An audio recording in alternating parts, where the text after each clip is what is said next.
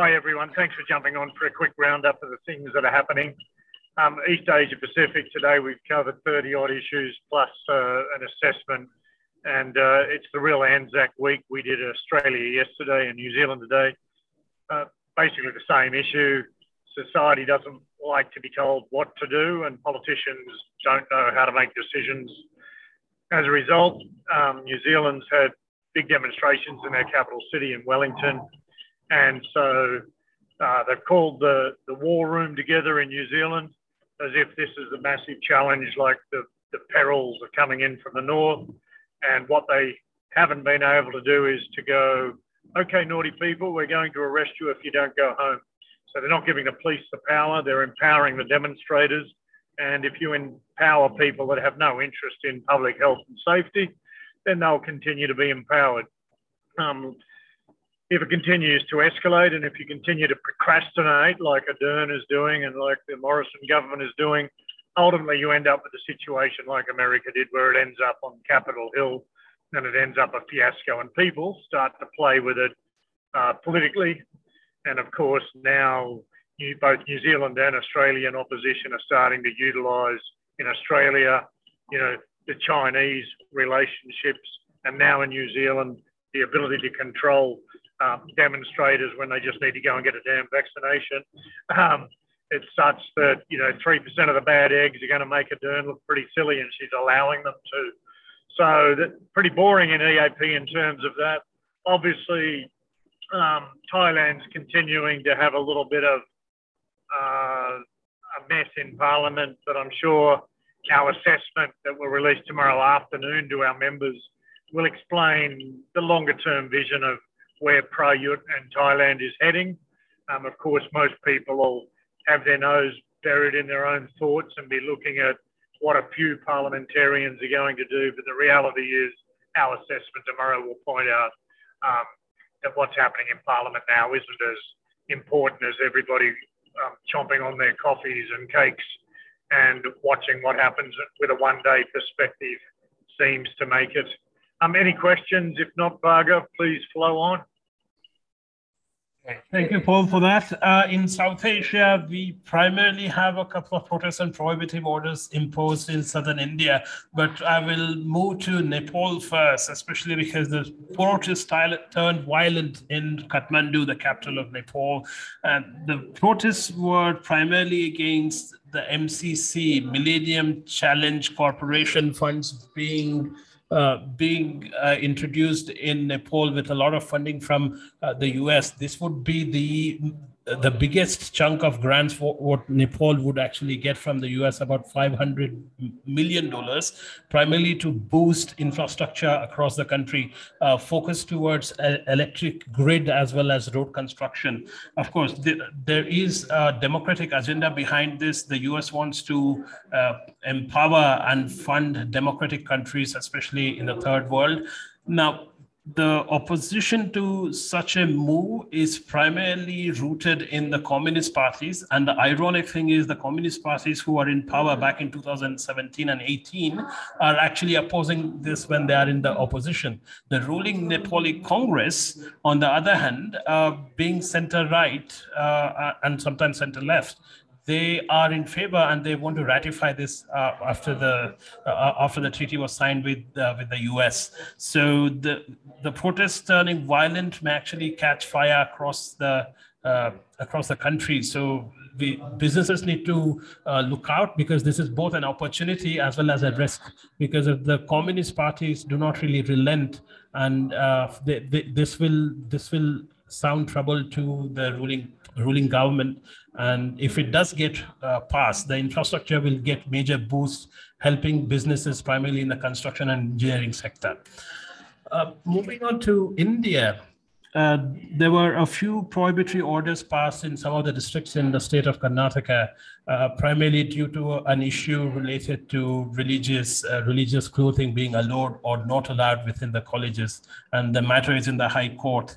Uh, businesses need to watch out for uh, pro-Hindu groups protesting in public, especially especially those which can disrupt supply chains. Uh, that's uh, that's it from South Asia. So I will pass on the baton to Bassel to cover off on Middle East. Uh, we will touch upon Ukraine and Russia issue when we move on to Europe. Uh, over to you, Bassel.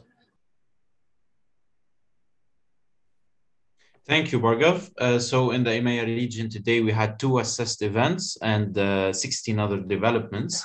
Um, in the Middle East, uh, there uh, in, in, Saudi Arabia especially, customs authorities reported an attempt to smuggle 1.2 million amphetamine tablets into the country yesterday.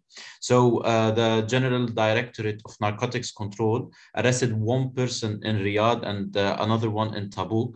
The individuals possessed more than uh, 1.2 million tablets ready to be smuggled throughout the country. Uh, going over to Europe and uh, for the uh, for the two assessed events, two of them were, were in Europe. Uh, starting off with France, union workers from the Régie Autonome des Transports Parisiens uh, will go on strike in Paris tomorrow. It will be a one-day strike that will affect buses, trams, and metro services. Uh, also, rail and rapid transit services will also be affected. The strike was organized by labor unions that include the uh, Labas, uh, Solidaire, the General Federation of Labor, and the Workers' Force. Um, as part of uh, expected uh, disruptions, clients should expect traffic congestion on major roads as more people will likely use alternative means of transportation uh, like private vehicles or, or taxis. The other assessed event was in the UK, uh, storms keep the storms uh, uh, two storms actually are visiting the uk one uh, hit the uk yesterday which was storm dudley and today uh, the uh, and tomorrow the uk will have storm storm eunice so uh, thousands of people yesterday in England and Scotland got cut off uh, from the power grid. Uh, all train lines from Carlisle to Edinburgh and Glasgow uh, in Scotland uh, were suspended due to the damages and impacts of the storm. Thank you, Bassel, for that. There is a different kind of storm which seems to be subsiding in Eastern Europe as uh, Russia seems to be drumming up uh, drumming up their war drums. According to some sources, Putin is already planning to withdraw some of the troops from the borders with uh, Ukraine as well as uh, Eastern European neighbors. Uh, there are contradictory narratives being weaved around this. Some some Western sources they say there is no evidence to suggest that they're actually drawing down and they're withdrawing troops. While while Putin has been very clear that they do not want war, there is no invasion planned. But what what we cannot deny is saber rattling on both fronts. And in, in, in the entire shenanigan, there seems to be two critical winners. One is President Biden, who has been cheerleading uh, Ukraine into taking a hard stance.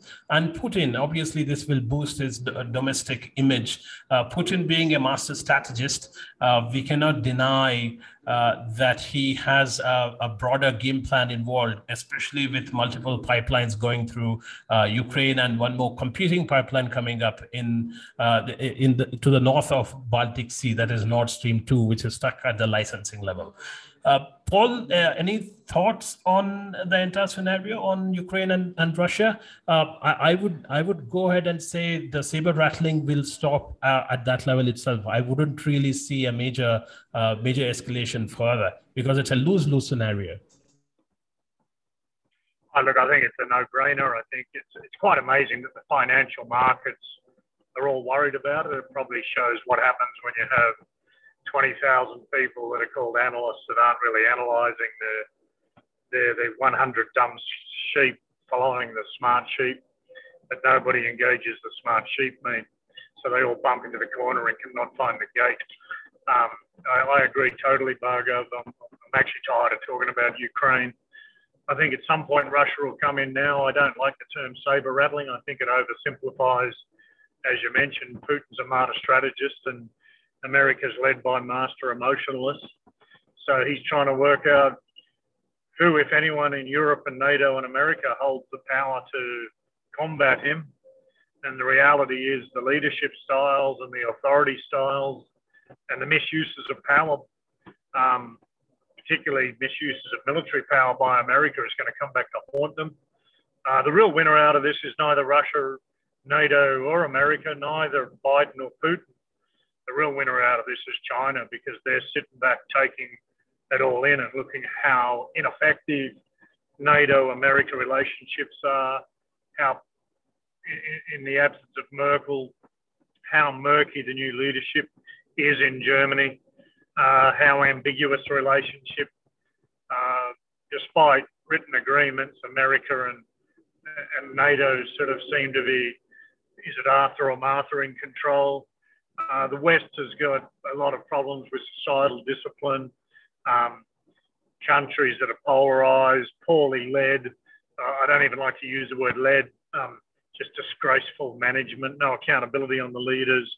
It's all done by a, day by day popularity basis for the next poll and the next public relations uh, test. So I think the West is in for some very murky times ahead. And I think for all of those that herald Western greatness and and downplay China, they probably need to put a little less time into being emotional and tunnel vision, a little bit more time into learning Mandarin. But let's close it out for today, Bhargav.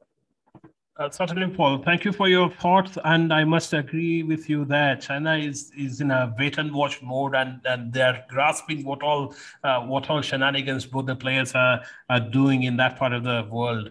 Uh, Sitati, I will pass the baton on to you to cover Africa for today. Thank you. Well, uh, thank you, Bhargav. Uh, in Africa today, we covered uh, three developments. And out of these developments, uh, yesterday's protests outside the United Nations uh, support mission in Libya offices uh, in Tripoli uh, stood out. And protesters demanded the holding of elections and the, the dissolution of the House of Representatives.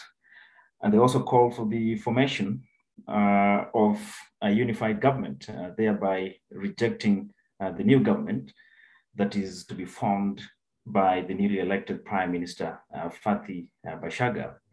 And just for context purposes, the outgoing Prime Minister, uh, Abdul Hamid Al Debeiba, has refused to leave office.